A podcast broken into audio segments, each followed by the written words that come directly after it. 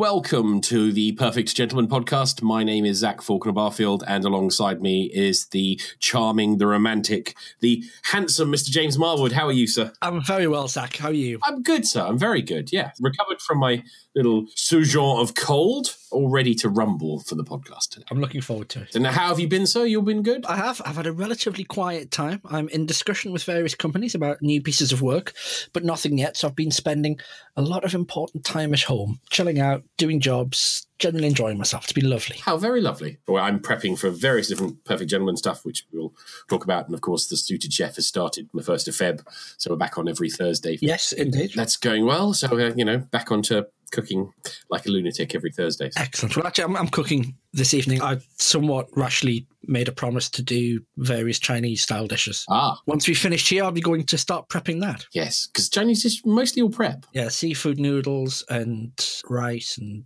beef and chicken. I'm hungry already.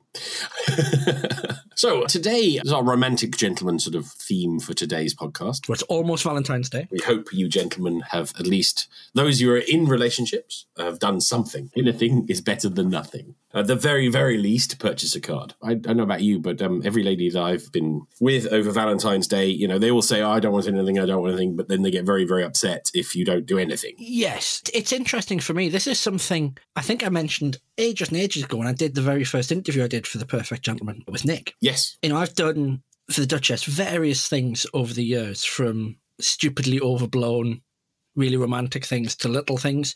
And the thing that she always remembers and talks about is there was a time she was doing some work at a market and it was freezing cold. I was working in London at the time and I nipped out my lunch break and got her a, a hat and some gloves and a scarf, just cheap ones from Boots or somewhere. You I don't think I paid more than 15, 20 pounds for them and took some to her at the market and quickly sort of dashed in. There you go. Love you. Kiss on the cheek and then pff, dashed off again.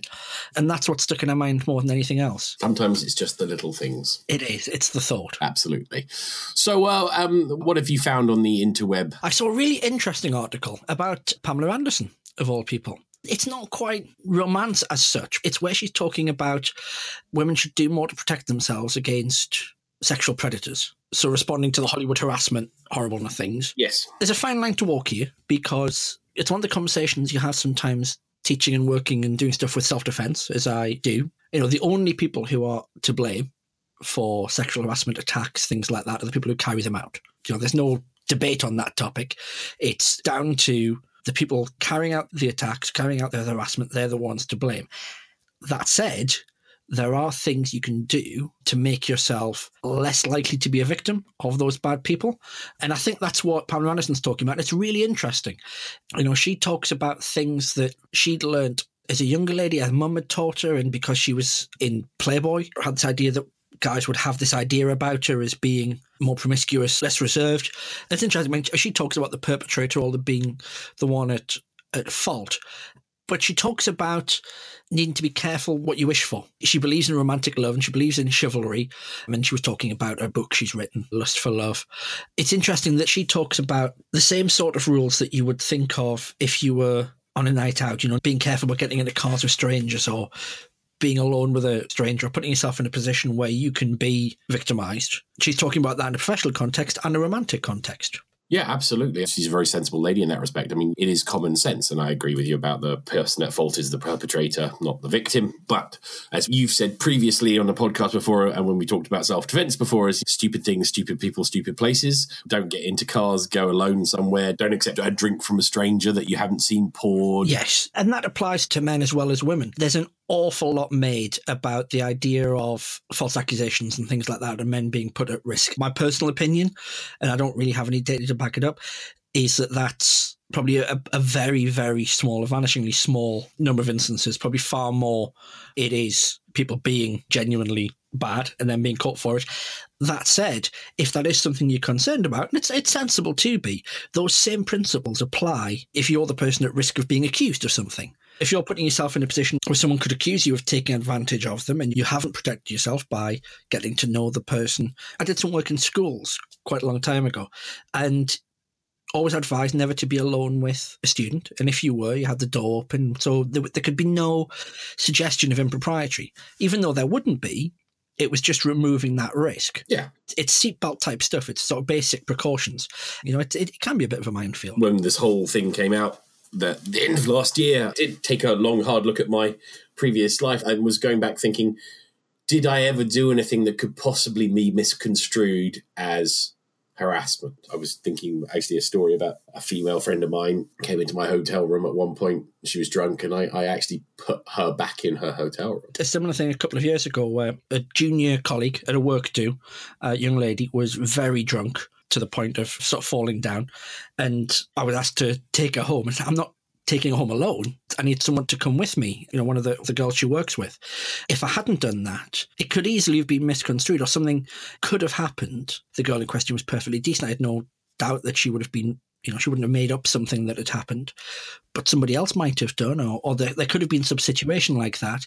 So I was still able to help her. I was just able to do it in a way that kept me safer and made sure she was okay. If you adhere to our core gentleman principles of respect, self respect for the others, respect for the world at large, then generally you should be okay. As you say, don't put yourself in the situation where you possibly could be. We were talking about before we went on air was the recent thing in London a few days ago, which in the newspapers about the President's Club. Mm, yes, there's gentlemen and uh, and lots of ladies in figure hugging dresses. I think we saw the one of the photos of it, and you know what the situation was, and I I must admit, when I did security, I'd seen events a little bit like this, where attractive young women would be paid not very much to put on a figure hugging dress and be a, a hostess, which basically means be pretty and get drunk around rich, powerful men in the assumption that if they take a liking to you and you want to do something with them, that would be fine. It's really shady. It's really sketchy. There was an article you linked to, Zach, about the A Gentleman's Guide to Sexual Misconduct. But one of the points the author there, um, you know, people are saying that it was always like this or that it changed and it wasn't always like this. That's not true. I remember a record industry event for a big band that was sounded just like that President's Club event that was exactly like that just that sketch, and that was in 96. And we've had all these stories from going back to sort of the golden age of Hollywood of sexual harassment, abuse, and assault, and consent not being taken seriously. What's changed is that people are getting called on it and they're having to answer for it. If you look at the Hollywood stars who were gentlemen, this never happened to them. You don't see anybody talking about Keanu Reeves being a sexual predator in his youth. I think it was The Onion did an article about several women have come forward to say Keanu Reeves took them on perfectly pleasant evenings out and was very nice. Nothing's changed with this. You still have to be a gentleman. There's just more at stake if you're not people shouldn't be allowed to get away with this sort of nonsense. You know, the sort of sketchy, shady goings on of rich men and girls in their early 20s being plied with glasses and glasses of tequila in the hope that they'll sleep with some rich man. That's really sketchy. If you're rich and powerful and probably married, you shouldn't be in that sort of situation. Even if you are you know, you shouldn't need a hostess evening to meet people to, to have romantic engagements with. I remember reading that president's thing and just thinking back to that event that I was at in 96 and how outraged I was at the time then and how my skin crawled. It's just horrible. If it was me in the situation of the President's Club, I would have left. Yeah. We should have to find the gentleman's article, the name from the article. He says uh, you have to get enthusiastic consent. Yes. Given lusty, heartily enthusiastic consent. I like that. I found the chap's name. It's it's a fantastic name, Zaron Burnett III. Oh, very good. I like it. That, that's fantastic. He talks about this quote. She didn't give her her consent, but she didn't exactly say no. What he calls the Cosby defense. That was his legal strategy. So he admitted that he invited a young lady to his house, drugged her, knocked her out, and then abused her unconscious body. I said, well, she didn't say no. She was unconscious. You filthy man. You know, enthusiastic consent is obvious when it's happening. Like Zaron says in this article, getting that that enthusiastic consent is really yeah, sexy. Absolutely. You know, if you are going for a first date on Valentine's Day, being a gentleman about consent, about respect, is going to do so much better than trying to play games around trying to trick people. As I always say and repeat endlessly, as Jimmy the Saint says, never kiss on the first date. If I think back to some of my best first dates, the first date I had with the Duchess, and it was just drinks and dinner, and then I gave her a lift home, and as she was leaving the car, she kissed me. And I was completely stunned. And I sort of sat in the car and stood in silence for a minute or two afterwards because I wasn't expecting it. So much better than dates I've had that have been far more physical from the off. So, any plans for Valentine's Day for you? Not long after that, the Duchess is going away to Brazil for a while. So I'm going to try and do something special. I think I'm going to cook one of her favourites, probably roast lamb. What I'll probably aim to do, because she's been working really hard, is just give her a nice, relaxing, chilled out day. We'll probably go for a walk on the beach, something like that, if she's in the mood for it. Dinner, a movie, a nice, relaxing, chilled out time alone with no pressure for her. That's the plan. Sounds perfect. Five, six years ago, I probably would have wanted to do some big, romantic, huge gesture, and they're fun. But because we've been together so long, I know what it is she really needs. And at the moment, what she really needs is a relax. And that's what's romantic. What your partner really needs is the, the true romance of life. Yes. So, James, I have a confession. Oh dear. Though I said I wasn't going to do it, I was persuaded uh, by a couple of friends of mine to do it and dip my toe back into the dating scene. Oh, fantastic. I thank you very much. And I have succumbed to the world of online dating. How are you finding it? Interesting is probably the. it's probably the the the, inter- the the easiest way to say it. I'm using an app called Bumble, which is interesting because it's the lady has to initiate the conversation, Okay. changes the dynamics somewhat, but it's a, just a bit strange. It is the modern world. I get that. So, you know, one has to work in the modern world. And also because I'm very busy and have lots of things to do, I tend not to go out and socialize in places where, you know, I'd meet lots of different people. And it's one of those things where I thought it would be a good idea to try. But so I think what we'll probably do is, uh, if you don't mind, James, have my little adventures in uh, dating land No, I would love to hear these. I will never, of course, name names because that would be very ungentlemanly, but it is very interesting. So, so far, my report for you and our lovely listeners is going to be very funny because I'm, I was just thinking I should really tell people that I'm going to talk about them on the podcast really before I do it, but, but I haven't yet. But I'm not going to name names anyway. So I've been on for uh, two weeks, I think it is, this app. The interesting things I have noticed are it seems to be in the description height is very important. Yes. Um, I didn't realize this going forward, but you have to put your height in the, your description because it seems to be a lot of the ladies require your height information, which is, I think is quite amusing. What I find very amusing is what is commonly referred to as ghosting. You start a conversation and nothing, then it drops. You know, you kind of want someone just to say, "I don't want to speak to you anymore," and that's fine. I don't mind that, but just absolutely nothing is a bit weird. It's funny you should say that. That did happen to a friend of mine up here in Newcastle recently. He had two dates with a girl. I think they went out for coffee and then out for dinner and seemed to be all very happy and excitedly, yes, well, I'll see you again very soon. Call me, I'll call you. And then she just disappeared. No responses to calls. Can't find her on Facebook. She's presumably blocked him. And he doesn't know what he's done. It's a bit mean, actually, because he really liked her. He's chosen to believe that she's actually a secret MI6 agent and has been required to go off and save the world somewhere. Lady, I like this thought plan. Yeah, I like. It's probably a bit nicer than the truth, which is that she's just a bit rude and socially inept. It's very transactional, which is a bit strange because you're swiping, which I didn't understand. So you're, well, as we always know, you judge people on their first impression and their look. But it's amazing how many people don't put bios in. Just a photo. Uh, mostly photos, and, and people do put bios, but not everyone. They'll put like five or six photos and then nothing in their biography. How strange. Yeah, it is strange.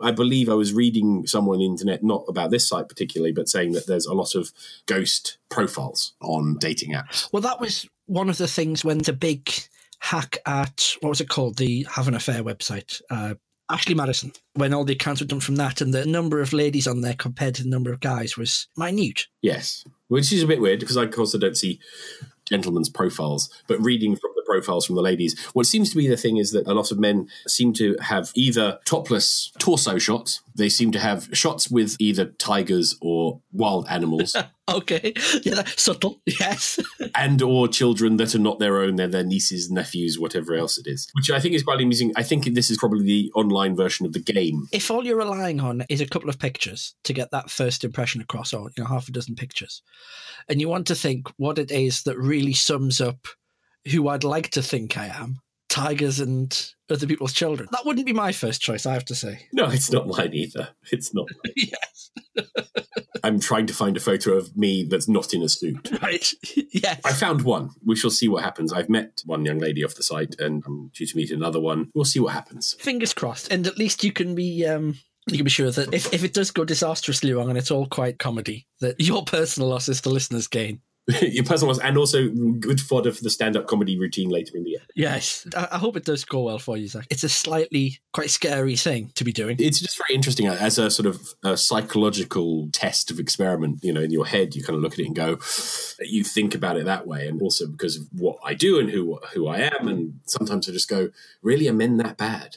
Do you know the website Imgur, Imgur photo share website? It's got a, a, little community on it. That's quite fun. Where all the memes and gifs come from. That's the one. Yes, I was helping the Duchess look for dress patterns, and we followed some links and ended up there. And there's a, a young lady who has a real thing for 50s style dresses and posts photos of herself in these beautiful dresses. Absolutely lovely. She's got a real style to her. And it's just the way that some of the guys react to that. And they're probably, you know, the archetypical 14 year old boy in their in their bedroom. But I suspect rather a lot aren't.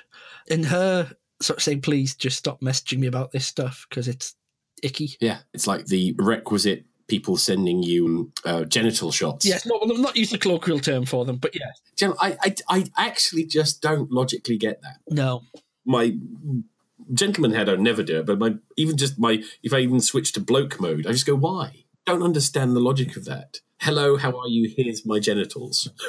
Yes, um, I did read something on that. It was an article in Psychology Today about why why they do it because first of all, the vast majority of women don't want to see those pics. They mate if you have a relationship and you're having some online saucy time, fine. But it's basically flashing. You're in the supermarket, you see a pretty girl, whoop, that's what I'm carrying. You'd quite rightly probably get arrested and probably get slapped. You'd deserve it. The way this article talks about it is that it's an aspect of men's misperception of women's sexual interest in the way women work in that, and I'm far from expert in, in this, but you know, the people at psychology today probably know a lot more about it than I do. You've heard of the Dunning Kruger effect. Yes. So that is that people who are unskilled tend to drastically overestimate their skill in something. So It was named after Dunning Kruger, two psychologists, who, in a case where some guys thought that they would be able to magically stop themselves being seen by security cameras by colouring their faces in with black permanent marker and were amazed that this hadn't worked. And I think that for a lot of guys, it's also projecting your desire for how the world should work onto how it actually does and replacing how the world actually works with how you think it should work. And I think in this case, men are, at least in part, thinking that, you know, I would really like it if some random lady sent me a picture of her pink bits. And so, of course, she would like it if I sent to her there's the fact that it's it's anonymous or relatively anonymous. You're not actually in front of someone, and there is, and this is something that I think about stop clocks being right twice a day. It's something that I think the sort of the the game pickup artist type guys get. Sometimes boldness is important in romance, and this is kind of that taken far too far. Yes. And then there's the, just the general flasher thing of it's thrilling to shock and disgust someone especially if your mindset is that she'd probably reject you anyway. So it's a way of kind of preempting that rejection by forcing it to happen, keeping and taking control. It would be interesting, wouldn't it? I mean, the, the jails would be full very quickly if that was treated as flashing. To be honest, I would have no problem with that. Personally, I would have no problem with it either. But the jails would be remarkably full very quickly. I spent quite a while trying to work out and trying to understand why it is a guy would do that because as a strategy, I can't imagine that it has at all the success rate of, you know, even if you're doing that, again, that pickup artist thing of just playing the numbers and just trying, trying, trying, trying, trying. You know, there are different strategies that will have different approaches. If you aren't mature enough to treat someone as a human being and actually have a conversation with them, and there must be other strategies you can try. Like here's me in a picture, a picture of me with a tiger. That would probably work better than a flashing shot. Yes. I still don't have a satisfactory answer as to why it happened. No, we don't. But anyway, as you're all gentlemen, you're never going to do that anyway. And our, our female listeners, we apologise for any gentlemen that have done it to you. Please date a gentleman, they won't. that's, that's the simple answer for that. And please, if someone does send you a picture like that, ignore it. Don't give them a rise out of it because nine times out of ten, that's what they want. Just block them and move on. Yes, exactly. I know some friends of mine have done some very amusing things in return of, of those pictures, none of which can I can talk about on the podcast. I have read things about people who've contacted their mums. yes, there's that kind of stuff as well, which I think is highly amusing too. It's just wrong. It's just yes. Well, on Yes, that happy note, we shall have more of my adventures uh, next month. I hope it goes well for you, Zach. Even if nothing comes of it, I hope you have some fun evenings out. I look forward to it. There's worse ways to spend your time. Thank you, all our listeners. Um, we're good to be back. I am Zach Ford Barfield. Alongside me is the lovely James Marwood. If you need to get hold of us, you can find us on social media. We're on Instagram, Twitter, Facebook, all of those under The Perfect Gentleman. If you want to get hold of us directly on Instagram, I'm at ZachFB. Twitter, I'm under Zach underscore B. And I think James is On Twitter, I'm at Marwood Chap and Instagram at Marwood and James.Marwood on Facebook. Fabulous. There we go. Or you can drop us an email at enquiries at theperfectgentleman.tv. We do respond. We look forward to speaking to you next time. Thank you, James, for a lovely podcast, sir. And you, my friend. Take care. This podcast is brought to you by the Perfect Gentleman Group Limited and was edited by Andy Nichol at the Pistachio Palace.